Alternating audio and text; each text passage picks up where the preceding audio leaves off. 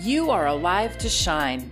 I'm Beth. And I'm Kate, and this is the Shine Podcast, where we meet lots of different people and hear about the ways that they light up the world. And here's why we're doing this we've been changed and affected by people who shine with the love of Jesus. And the world needs people like that and like you right now. So be encouraged. And let your light shine. You had to turn me off. You talk too much during Chris's. We're gonna have to redo Chris. What? I talk too much of Chris's? That's what he's saying. one? He's saying that. Zoned out for a minute. Mike stands kind of in the way. It's just, it's just a little. Hello. His arms standing there. I know. check, check. I'm going to turn you up. That's not too bad, is it? no, We got cat hair in here or what? cat hair. Well, I don't know. How old are Brittany and Kaylee? Brittany's will be 32 this year. Kaylee just turned 28. Holy cow. My children are old. Makes me feel very old, even though I'm not. No. No, you're a young lad. Yeah, I don't feel old. Were you raised by your mom? Yeah, pretty much. Parents divorced when I was eight or nine. And I didn't see my dad much. Tell us about this chili cook off you won. What was in your recipe? Anything that I could find. Was it spicy, yes. hot, spicy? I didn't think it was hot, hot, spicy, but other people do. But I like spicy. You're telling me you don't have a recipe? No, I don't have a recipe. You just you won the chili cook off. Just a little bit of this and a little bit of that. Mm-hmm. And a little more of that. Zing. yeah, I'm that's not that cook. that's how I cook. Do you? Yeah, that I can't bake. See, I'm the opposite. I love to bake because everything's precise. Yeah, You see, need a I- quarter teaspoon of this, you know? Can't do it. Why? It's just following. So don't sign you up for the cookie bake off. No, no, because You want to trade recipes with me Christmas time? who knows what'll be in there? Where's your trophy at? Sitting next to me. By your armchair. What Oh, you I thought you meant right now. I was like, wait, you brought it? Where is it? Nah, I we're told him I need a picture with that trophy. Only he wasn't smiling. He looked so minister. Sinis- Sinister? Minister. I looked like a minister. Looks like knew what I up meant. pastor. Oh my goodness. okay, here's the deal. Ed, Ed. Oh my gosh, this could be a really long night. Ed is, a ninja ninja editor. Oh. A ninja editor. You yeah. Just nicknamed me Ed accidentally. Ed's a ninja editor. So you should have been like Ed's a ninja cat editor. That would be perfect. you knew exactly what I was saying. Man, it's not even midnight. Do you get a new name every week? Some weeks I do. Guess who I'm gonna Last couple of weeks, we've been just gonna be sticking with somebody the, tonight. with the norm. Are you as laid back as you look right now? Probably. All right, let's go. Welcome, Shine podcast listeners. It's Jane. It's Ed. And we are here with the 2020-22 Upper Room Fellowship Men's Chili Cook-Off champion, James Ingle. the crowd. The crowd goes wild. Although we did not get to vote or taste it. Yeah, you had some competition there too. Kevin was he was coming after you. Do you put beans in your chili? Or Mm-hmm. you just And corn. No, I do not put corn in my chili. why not? Corn doesn't belong in chili. Did you make cornbread? Did I make cornbread? No, I usually do. I but- feel like cornbread. Was that served with it? I Cornbread somebody goes make- with I chili. made a yeah. bunch Did of they make cornbread it? yeah, there was fries. cornbread. Okay, good. There was a bunch of cornbread there. You guys did good. But anyhow, congratulations. Well, thank you. We feel so honored to have you on our show. Champion status. Sign my purse. okay. James was born in Warren, Ohio, and raised in Columbiana, Ohio. He lived in Sharon, PA for kindergarten and first grade, and then he was back to Columbiana from second grade through graduation. How much better is Ohio than Pennsylvania? I don't know. I was a kid. Gosh. Oh, you're supposed to I say was so much up for better. Greatness. Well, I- I was a kid. I was four and four and six You years were old. happy wherever know? you were. I liked it. I had friends. There was grass. There was trees. There was Weather a hill. was the similar. there was a hill to sled ride on. You know. They've got great hills. It is true. Better than here, actually. Well, Ohio is pretty nice to live in. All right. It's the best. He went to college in. Ohio. He spent some time at Baldwin Wallace and YSU. He's been a jack of all trades. He's worked in restaurants, banks. He's been a delivery driver, a painter, a powder coater, a bouncer, a bartender. He's currently disabled due to I broke my back, my sacrum to be precise. when you were bouncing people. No, when I was working at the powder coaters. Well, that's not as exciting as if you were a bouncer. But mm, anyhow, do tell. No, I almost had somebody try to shoot me when I was a bouncer. You know, So y- you were young. But you I broke your like that back. story. Yes, I did. I broke my sacrum. They're still not exactly sure how I did it because it's an old people's fracture. And they ran all kinds of tests, couldn't figure it out, couldn't figure it out. Here I am five years later now with some other problems that go on top of the, the broken back. It aggravated a 30 year old injury, drove me to depression and anxiety. It's been a rough five years mentally as well as physically but it's also given me a chance to uh, spend more time with my grandchildren and be there be there for um, whatever the need is in the family i i can be there and take them on a walk drive them someplace pick them up from someplace make sure that everybody's on time for whatever it is that they need to be on time for Are you grandpa or papa or i am grampy and papa grampy So- and papa Speaking of children, James has two daughters, Brittany and Kaylee. James has been married to Deanne for almost 10 years. Deanne was on our podcast, which aired this week, Monday, March 7th. So if you missed her story, make sure you check it out. Deanne has three sons who James claims as his own as well Zach, Patrick, and Ben. And they have four grandbabies and one on the way. James has been at the upper room since he was a young lad. He used to come with his mom, Sally Ingle, and he remembers being at the Kreidler building and then at Joshua Dixon and then joshua dixon i remember really well and then here on Sponsello Road. In middle school and high school, he did a lot of church shopping, hopping with his friends. He went to church with a lot of his friends. And when he went off to college, he stopped going completely. Then he made a oh, full time no. full time comeback oh no in his late 20s and he has been here ever since for the last 23 or 24 years. James is often one of our cooks, one of our cooks for our Easter Sunday breakfast every year. Did you cook for the congregational? No i Anyways, well no but yeah you do usually see him in there. with the hip replacement. I'm Oh yeah. yeah in December. He's the bionicle man now. Bionicle? I can't talk tonight. oh my gosh. He's the, he's the bionic man with a new hip. I'm gonna have a new knee this year too. That's the goal. Can they give you a new oh back? If only. That would make my life so much better. I've lived with back pain for 30 years, 30 plus years since I first heard it. It is what it is. You get used to it. I'm tired of it. I'm getting older. Not liking the pain as much as when I was in my 20s or 30s or even 40. Now that I'm getting older, I'm just done with pain. I'm ready for that heavenly body. Oh my gosh. I don't want to go to heaven yet. I just want the heavenly body. Well, anyhow, bionic man is waiting for his heavenly body. We're really glad you joined us today. So thanks for coming. Well, thank you for inviting me. So tell us, James, who or what turned your light on? What turned my light on? It, would be my mother. I've been a Christian all my life, as far as I can tell. I gave my life to Christ probably when I was five years old. Thinking we went to a Methodist church. We came back to Columbiana. We went to the Methodist church there for a short period of time, and then then mom started church hopping herself, and that's how we ended up at the upper room at the Kreidler building.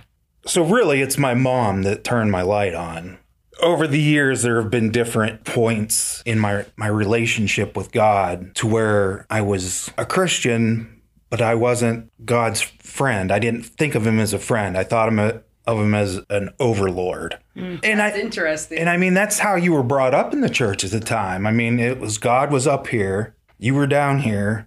Here's a set of rules that you have to follow to be good to make it to heaven. And Jesus made the sacrifice to make it easier you know, a lot, lot of what you got taught when you were younger, when I was younger, was fire and brimstone. You know, it was the Old Testament. Then, of course, Easter and Christmas, you'd you'd hear the Easter story, the Christmas story, but the rest of the year it was, thou shalt not kill, thou shalt not do this, thou shalt not do that, thou shalt not, you know, which drove me to when I was in middle school to hop around some churches, you know, to to see what else was out there, to see what I was doing right or what I was doing wrong. And and what I found in those years was there's a lot of hypocrites in church. Went to church for four or five years in middle school and high, high school. You'd hear these people talking in church about God and religion and, you know, thou shalt not and thou shalt this and you should be good. And, and then you see them in the real world during the week and they're completely opposite. And you think, you know, that person just yelled at me at church on Sunday. It started making me question religion. That's why when I was in college, I kind of stepped away from organized religion. I still believed in God. I still trusted in God. I still believed Jesus was my savior. I rededicated my life to Christ in high school at a church camp, Seneca Hills Church Camp. But what I knew from Jesus wasn't what was in the church. So I just kind of walked away from the church, thought, what's the big deal? It's Sunday. You know, what, what do I need that for? I already prayed. I talk to God every day. I know He takes care of me. Why do I need to hang out with hypocrites? So I walked away from the church. I got married to my first wife. We had kids. And I thought, you know what? I need to need to bring these children up in the church. I can't teach them everything they need to know about God. They need to see it for themselves. And we started going to uh, her grandparents' church. I think we went there for two or three years, if even that. Then we moved to Columbiana because we wanted the kids in Columbiana schools. So that's when we started coming. I came started coming back to the upper room. So that was 96, 97 ish. And I've been here ever since.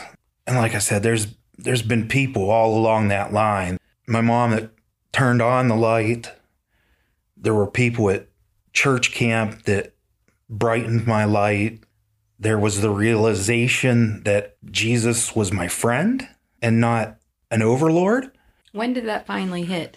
You know, I think it, it finally sunk in maybe 10 years ago. Before that, I knew I had a relationship. It was a relationship, but but like 10 years ago it really sunk in that God was my friend. He's here beside me. I can talk to him at any time. I don't have to say, Dear Heavenly Father, Master of the universe, please come down, protect me in this situation. So you worked out the religious stuff then? Yeah, I worked out the religious stuff.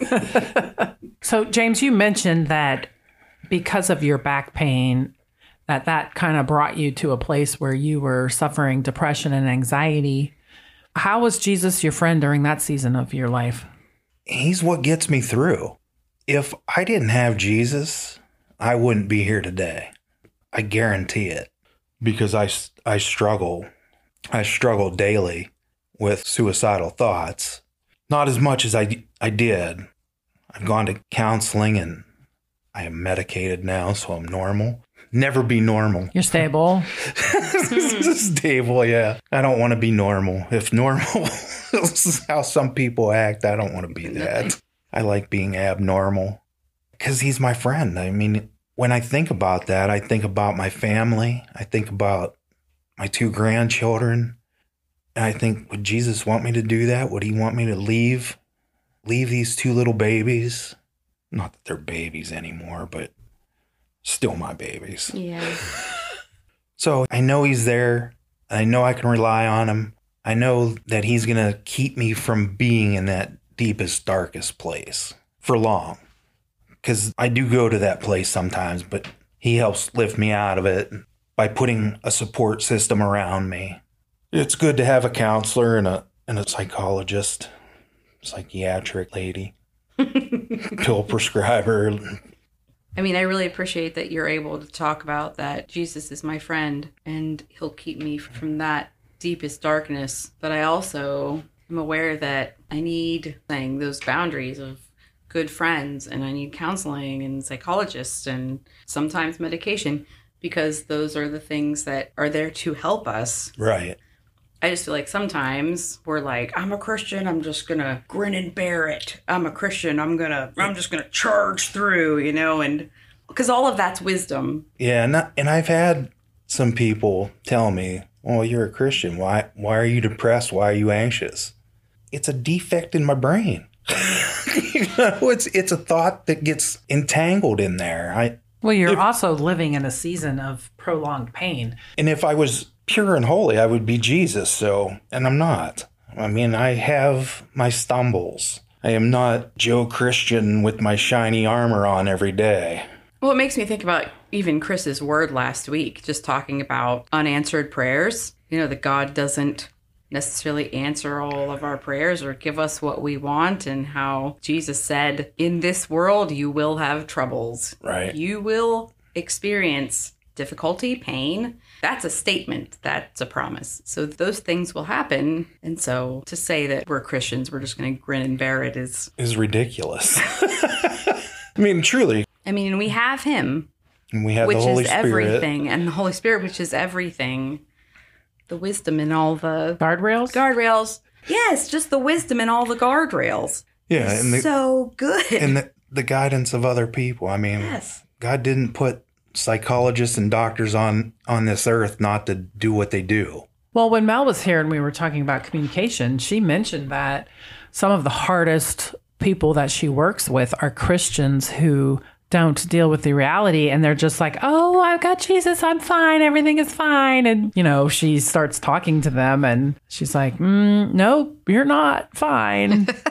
you're not fine. And they, you know, they kind of hide behind Jesus because they feel like that's what they're supposed to say Right. they're still hurting and there's still pain and maybe they haven't gotten through things. And she said some of those are the hardest clients because you have to unwind all that religion. This isn't Jesus, but it's religion Right, that has been telling us, why are you depressed? Why do you have anxiety? You're a Christian. You shouldn't be. And so unwinding all of that, getting to the core of, hey, you need some help. We need to do some work here.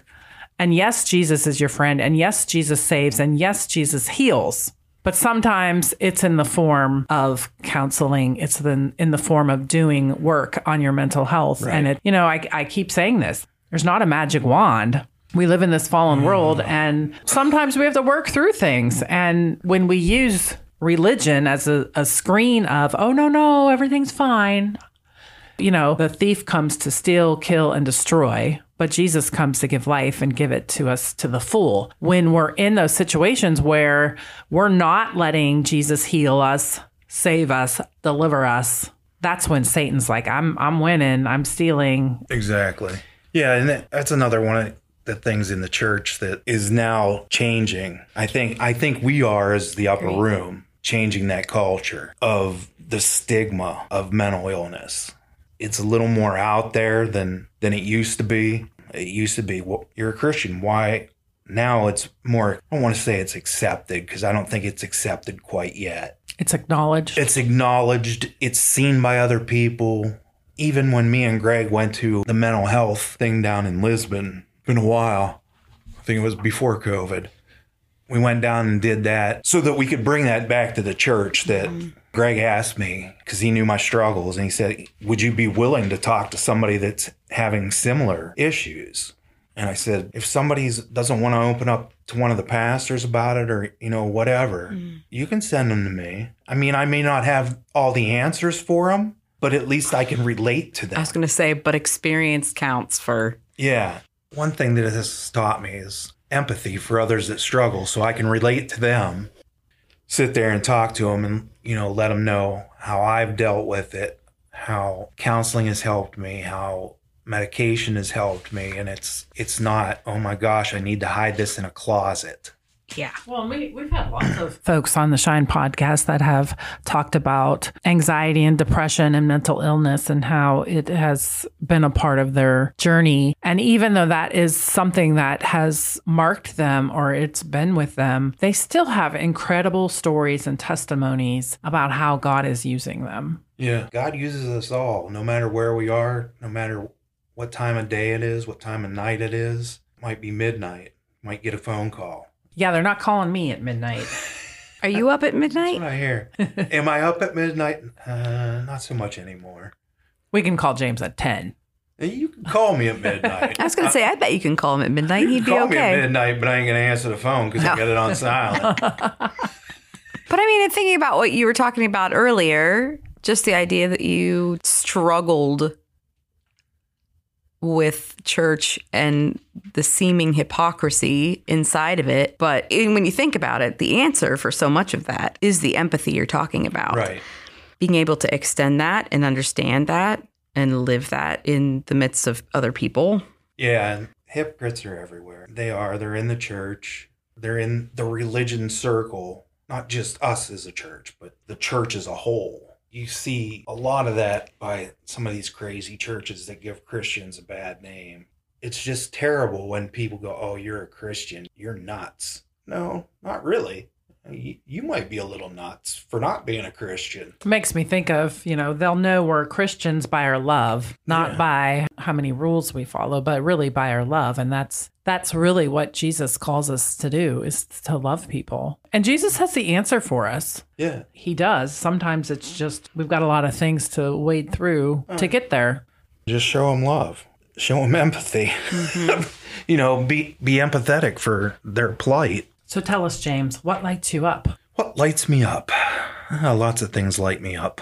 My family my grandchildren my children my wife sports. Who's your favorite team? kansas city chiefs. I think we all could have told you that. maybe. Do i wear my coat everywhere? Your coat, your scarf, your your t-shirts, your sweatshirts, your sports really lights me up and And you, so you were a football player. I was a In high football player. I played football, played uh, defensive tackle. I really liked hitting quarterbacks. I, I did enjoy playing football a lot. I, I really, in high school, had a plan that I was going to the NFL. Now, that didn't happen, but I did have a plan. that is one of the things I did in high school. That's awesome. I mean, that means you loved it a lot. Yeah, I did. I really did. Baldwin Wallace really broke my spirit. They truly did. They recruited me. They said that I'd have a chance to play all four years. And I'm like, yeah, I'm going. And then they didn't even bring me in with the early freshmen. Got a real bad concussion playing. Wow. Do you feel like you've been able to forgive them for that? Oh, yeah. Yeah. I just concentrated on backyard sports and the upper room softball team. We were just talking about that last night. We're having dinner and discussing all of our memories of the upper room softball team and how fun that was. It was so fun. It was a great time. It was. All the guys playing. It was so fun to watch. It was a good time. I miss that. Yeah. Although I couldn't do it now. I have too many bionic parts. too many bionic parts coming. field. Anyway, sorry. What else do you love? The family lights me up probably the most. I hmm. mean, my girls have always been the light of, my, you know, I would do anything for them, anything that I could do. There are things that you want to do that you can't because money restricts it, but anything that they need or, or want, I gave them as kids. I, you know, I worked hard to give them exceedingly good childhoods or what I perceive to be good childhoods. That's debatable whether whether my my view of their childhood was good and their view of their childhood was good because I was also the disciplinarian. So they light me up. My grandchildren light me up. I, I love playing with my my grandchildren. I love playing with double A's every day while Violet's at school. And I just get such a kick out of her. I it's, without words, she brings so much joy to my life. If there's if I'm in a dark spot, that child can bring me joy like mm. that. Just because she's and she's getting sillier, you know, as she's developing her personality and you know, she's not not so much of a mimic of her sister. She's getting her own her own little groove going on. She's quite funny. And Violet, she's just such a sweet child when she wants to be. She's going to be a handful when she's a teenager. Don't speak that over her now. Um, Start speaking life. She's I- going to be amazing. she's she is going to be amazing, but she's going to be a handful. all those things. she's smart. She's sassy. She's pretty. she's going to be a handful. She's a teenager. I've already done it twice. I know how this works. I've done this already with two girls. They were a little more gapped in age, but and there are some days where I have a hard time not calling them Brittany and Kaylee. When they're doing something wrong or or even when they're doing something right. It, I have caught myself several times almost saying the wrong because their personalities line up a lot with Brittany and Kaylee. Same type at that age. Old man fog brain, forgetting names. I, I have almost called them the wrong name, which they would probably go, What? So, James, tell us how are you letting your light shine in this season of your life? That's a good question. I've been wondering that myself ever since since I got this question. You know, you gave me the inside scoop on what you were going to ask me.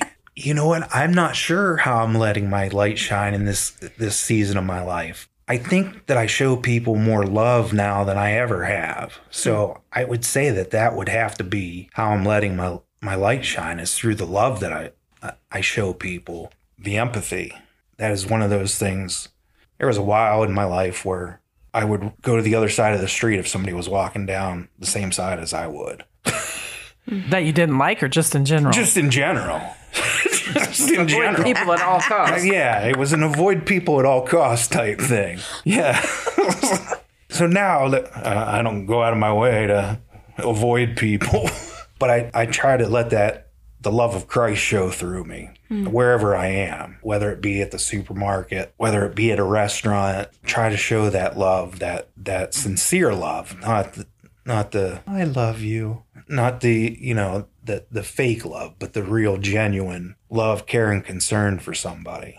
That's how I would say I'm letting my light shine in this period of my life is just by the love I show while I'm out. I- And also with your family, yeah, and with my family. because sometimes it's easy to love strangers for moments, but the real work is in the home with the family, the folks that you're with all the time. And, you know, you and Deanne are raising grandkids right now that are living with you and giving them stable, loving role models is, is really important. you know, that's one of the reasons we're doing it too. I mean, their parents are, they're like dynamite in a match. Putting them together is explosive.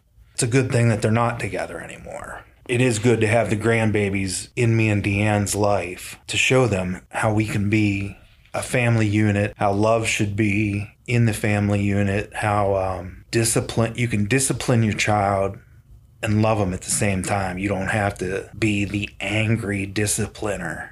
Mm. You can discipline and love. You can tell them why you discipline them. And you should tell them why you discipline them. You shouldn't just discipline. But that, that shows them that you love them enough to explain to them, oh, that's why, you know, you sent me to the corner, you sent me to sit down in timeout, you took away my tablet, whatever. I just appreciate the example, even if it seems small or it's, you know, a couple of little kids in your home.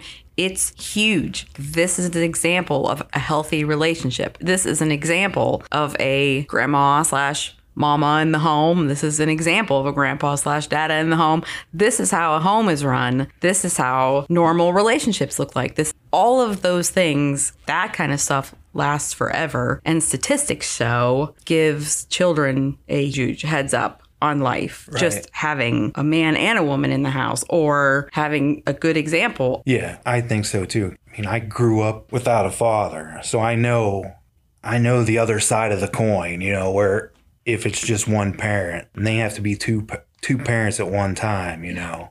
And I did that with my girls too as a single parent. You know, I had to be both parents at the same time. Luckily, they were older when that happened, so that wasn't so bad. Brittany was a very mature 17 year old. I mean, she had her head screwed on straight. She picked up a lot of responsibility at that time, you know, when it was just me being the parent. But it's interesting because last week when we were talking to Deanne, she was just saying that time has grown so much patience in her. And it's interesting to hear that you're saying, you know, over time, love has grown so much in you or the, the ability to feel and show empathy.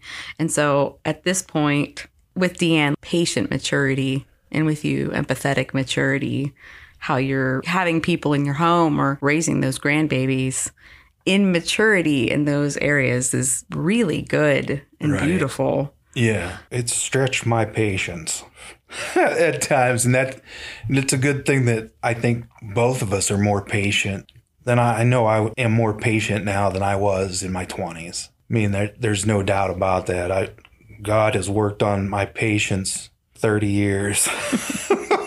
Thankfully, He loves me enough to do that. I was just listening to this podcast today. Peter Lewis was being interviewed, and I like him. But Peter Lewis was saying, you know, sin in our lives oftentimes takes a long time to really work itself out. Sin inside of us, oftentimes the repercussions of that isn't immediate. Right. You know, sin inside of us, there are repercussions that show up years later or, you know what I mean, decades later. And he was asking as he was being interviewed, why are we so surprised that our salvation is different? Sin sometimes takes such a long time to play out. We want to be overnight saved and perfect. Right. But salvation works itself out much like sin, where it's just time. You were saying, you know, I'm so much more patient. God's walked me through this hmm, 30 year experience of growing in patience, where Paul talks about working out our salvation and how it's not an overnight thing. It's decades, oftentimes, of God working in us. Well, and I, I think it's so interesting because you're not the first person who has said this. It's like you sat in church for years and years and years, and your view of God, your words was he was an overlord. Right. But like there's something that happens, and people have this revelation that, like, no, it's not about the religion, it's not about the re- the rules, it's about him wanting a relationship with us. And yes, he wants to be our friend, but he also wants to be our Lord and our Savior. It's all. It, it's not just hey, you're my buddy, and let's go do whatever I want. Yeah. You know, it's us It's not come on, let's making go party. him, you know, first it starts with, you know, making him our savior, but letting him be the Lord of our lives. And then you become friends. And I think sometimes it takes some of us longer to get that revelation than others. And I just want people to keep hearing that. Like Jesus loves you, He wants a relationship with you, He doesn't want to leave you where you are. And there's a lot of grace, but he doesn't want to leave us where we are. No. He wants us to live fulfilling lives. And it's us making that decision that, yes, you're going to be my savior. Yes, you're going to be the Lord of my life. And yes, I want you to be my friend. Right. Or I want to be your friend, uh, Jesus. yeah, but that only comes friend. that only comes after you've made him Lord. That's good. it's one of those things where in my past, you know, the overlord and then realizing that Jesus was my savior and then Jesus was my friend. You come across that in your life and 30 years of patience. He's he's worked on other things, you know, in me too, but I'll never get to that perfect point until I'm not here on this earth. I've learned to temper my expectations about that as well, you know. I'm not going to be the perfect Christian. I am not going to be the perfect man. I am going to make mistakes. I'm going to screw up. With that, you know, he is always here. He he is my friend. I consider Jesus my friend. I I don't consider him to be some far off God. I consider him to be my friend. And without that, really there's there's nothing else. You know, the the patience wouldn't be there. The the love wouldn't be there. Like I told you, I would avoid people at all cost. And now I, I would rather run into people, you know. Hmm. Not all the time. There are sometimes I I avoid people. But Have you had a supernatural experience that you can share with us, whether it is with people or not with people? supernatural experience. Yeah. Um, I've had a lot of supernatural experiences. I mean, God works amazingly in my life every day. Every day is a miracle. But the one that that shows out, wow, there's two, and they're from they're both from the mission trip we took to New Mexico. Mike Manchi, God love his God love- love, Mike Manchi. Mike, we love you. I miss Mike. Mike Banshee, we do miss you. Mike is such a a staunch scientist, factoid Christian, and um, me and him were praying for for a Navajo girl who had pink eye, and her eye was all swollen and pussy and bad. And I started praying for her, and Mike started praying for her, and her eye cleared up. I thought Mike was going to have a heart attack, but in Christ we believe that, and that that happened. And then later in that trip, we had a, a gathering at the compound with some of the Navajos. One of the, the young boys had a real bad heart murmur. Prayed for him. And while I was praying, I, I could feel God moving through me and elect, and it put his heart back in rhythm. As far as I know, he's good to this day. One of the things about that is the Navajo Nation, they're much more open to spiritual than a lot of people because, I mean, their ancestors believed in that more, be the spirituality of God or not, but they believe in the spiritual supernatural. So they're more willing to accept a miracle like that. They're wholeheartedly believing that you're going to heal them. So that was cool. And like I said, I, every day, there's a miracle in my life every day. Waking up every day is a miracle. I mean, that, that sounds contrite, but I mean, it really is. I mean, it, it brings new opportunities to see what God is, is doing in, in my life, in my family's life. I know I've prayed for some people at church. You know, I some of some of them I don't know what the outcome was. So that's not it's not really my uh, territory. Right. you know, God tells me to pray, and I pray, and I That's right. give them give them what I have, and if they feel the need to t- come tell me, that's fine. But I'm not going to go and pester them. Appreciate that outlook. I think that we should generally have that outlook where obedience is my responsibility, the outcome is God's responsibility. Right. You were obedient to do what He's asked, to pray, to ask for healing. You know, the same thing with Family Fun Day. Remember that from way back when? Sure do. a lot of that was me and Bob doing stuff, and the Sunday thing at the day after was my idea for Bob. And I went up to him crying and told him that God had told me you should have church in the park the next day, so the people that were unchurched, it'd be more It's easier to come back. come back instead of going to a building. You know, Bob said, you know, this big six six foot three guy comes up to you bawling. How can you stop? You know, how can you disobey that? Can't deny that one. yeah. So that was a word from God that I gave that I think has huge eternal ripples. I think that the the family fun day thing, when I get to heaven, I'll I'll get to see the fruition hmm. of that. Not that couldn't tell you how many people we saved or how many people came to Christ in all those years, but hmm. you know, we'll see that in heaven. I'm looking forward to that too to get to heaven. Not only my heavenly body, but to see all the people that my life touched that I didn't realize. Get true perspective. Yeah, I I, th- I hope we get that. I think you will. Not that I expect a pat on the back. That makes me sound kind of vain and selfish. Yes, Lord, I did that. Thank you. I think being excited about perspective is cool, though. There's so much you don't get to see here. Right. You just don't know. So I hope that you get perspective. I hope I get perspective. Because sometimes you think, did that do anything? Yeah. Or you just hope, Well, I'm hoping when we get to heaven, we get to like watch the Bible. right? like it's a movie. We get to sit there and watch everything that's happened before us. I wow. want a movie about David. I don't know why they haven't made that one yet. It would be phenomenal. So yeah, I, I think I think that'd be awesome. Well, James, we're so glad that you came and shared with us on the Yeah, podcast thank today. you. Thanks. Thank nice you for your you. vulnerability. You know, if if you're out there listening and you feel like, hey, I have suicidal thoughts or I'm feeling suicidal tendencies or I'm dealing with depression or with anxiety, we want you to know that you're not alone and that there is help out there. There's a suicide hotline in Columbiana County. It's the Help Network of Northeast Ohio, and everybody needs to know this number. If you or someone you know and love is contemplating suicide, or you're concerned about someone, they can call, or you can call 211. It's the Help Network for Northeastern Ohio. That's all you have to remember 211. Mm-hmm. They deal with mental health, substance abuse, veterans, food, homelessness, victim assistance, utility assistance, health, housing, special needs, seniors, and others. So if you're feeling that way and you feel like you're alone, you have no one to talk to, call 211. Also, you know, it's a journey and we want you to know that there is love and support. And sometimes that support looks like calling 211 hotline. Sometimes it looks like calling your friends and your families to pray for you, asking a pastor for a reference for counseling.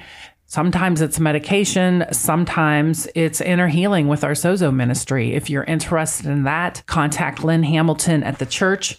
You don't have to be alone. And we want you to make sure that you reach out and you talk to someone because Jesus loves you. We love you. And there is help out there. Yeah. And you're I'll- not I'll be a alone. helper. And James is a helper too. So he needs to lend his, his listening ear to you. He would be more than happy to do that. But we just want you to know if you're out there feeling that way, that you are not alone. And it's been a really difficult season, especially over the past two years, that have brought up lots of things that people didn't even realize maybe was inside of them. You're loved. Jesus has more for you and has something better for you, and he will walk that journey with you. But oftentimes, it's not just you and Jesus, it's a community and a support network that helps you get out of that dark place. Amen. Yeah. Jesus loves you. So do I. And he'll make you chili. I'll make you chili. I won't bake you a cake though. I'll bake you cake. Well, thanks, James. Thank you. Make sure you tune in next week for another special guest. Bye.